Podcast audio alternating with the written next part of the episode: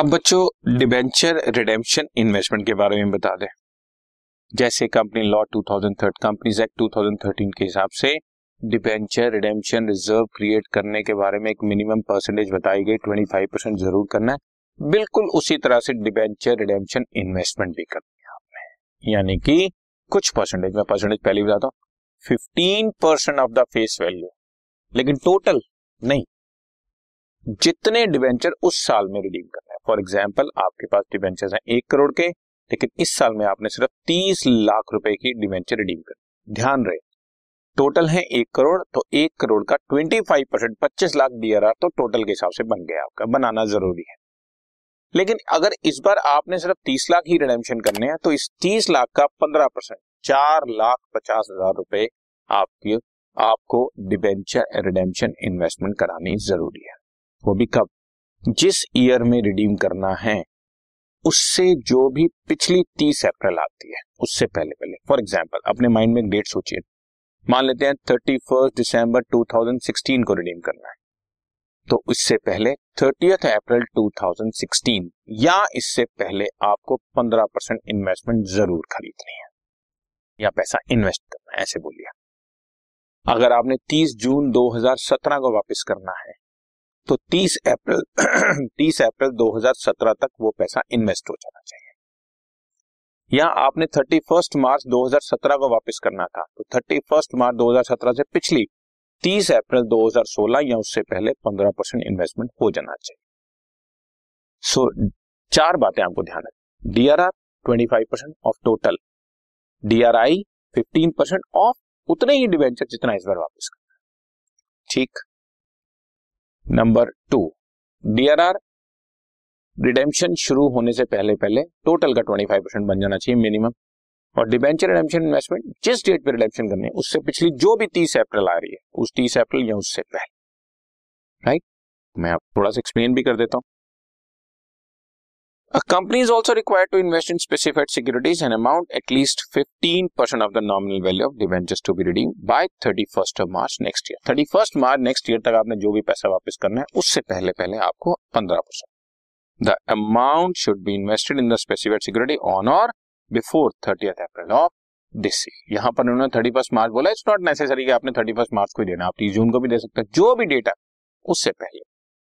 For example A limited is to redeem one thousand ten percent debenture hundred is on thirty first of March two thousand seventeen तो fifteen thousand rupees एक हज़ार debenture सौ रुपए वाले एक लाख वापस करना है। एक लाख का पंद्रह परसेंट, पंद्रह हज़ार। आपने स्पेसिफाइड सिक्योरिटीज में thirty April two thousand sixteen या उससे पहले पहले इन्वेस्ट ज़रूर करना है। हाँ एक खास बात और आगे। जिन कंपनीज़ अभी मैंने पीछे बताया, जिन कंपनीज़ को डीआरआर बनाने से एग्जेम्पन मिली हुई है कि भैया आपको डीआरआर बनाने की ज़रूरत नहीं है। जैसे ऑल इंडिया फाइनेंशियल इंस्टीट्यूशन या other financial institution regulated by RBI या बैंकिंग कंपनीज़ या नेशनल हाउसिंग बैंक इन लोगों को डीआरआर नहीं बनाना। तो इनको इन्वेस्टमेंट भी करने की छूट है। इन्वेस्टमेंट न करने की छूट है। ये इन्वेस्टमेंट न करें। कर लें। हमें कोई, हमारी तरफ़ से कोई कब्बच करें, अच्छी बात है। पर ना करें, हमारी तरफ़ से कोई लॉ नहीं है। तो इनको एग्जामेशन मिले हो। गया और मैंने बोला, जैसे कि स्पेसिफाइड सिक्योरिटीज में पैसा लगाना है, वो कौन सी है? अभी तो आप नाम ही समझ पाओगे बच्चों।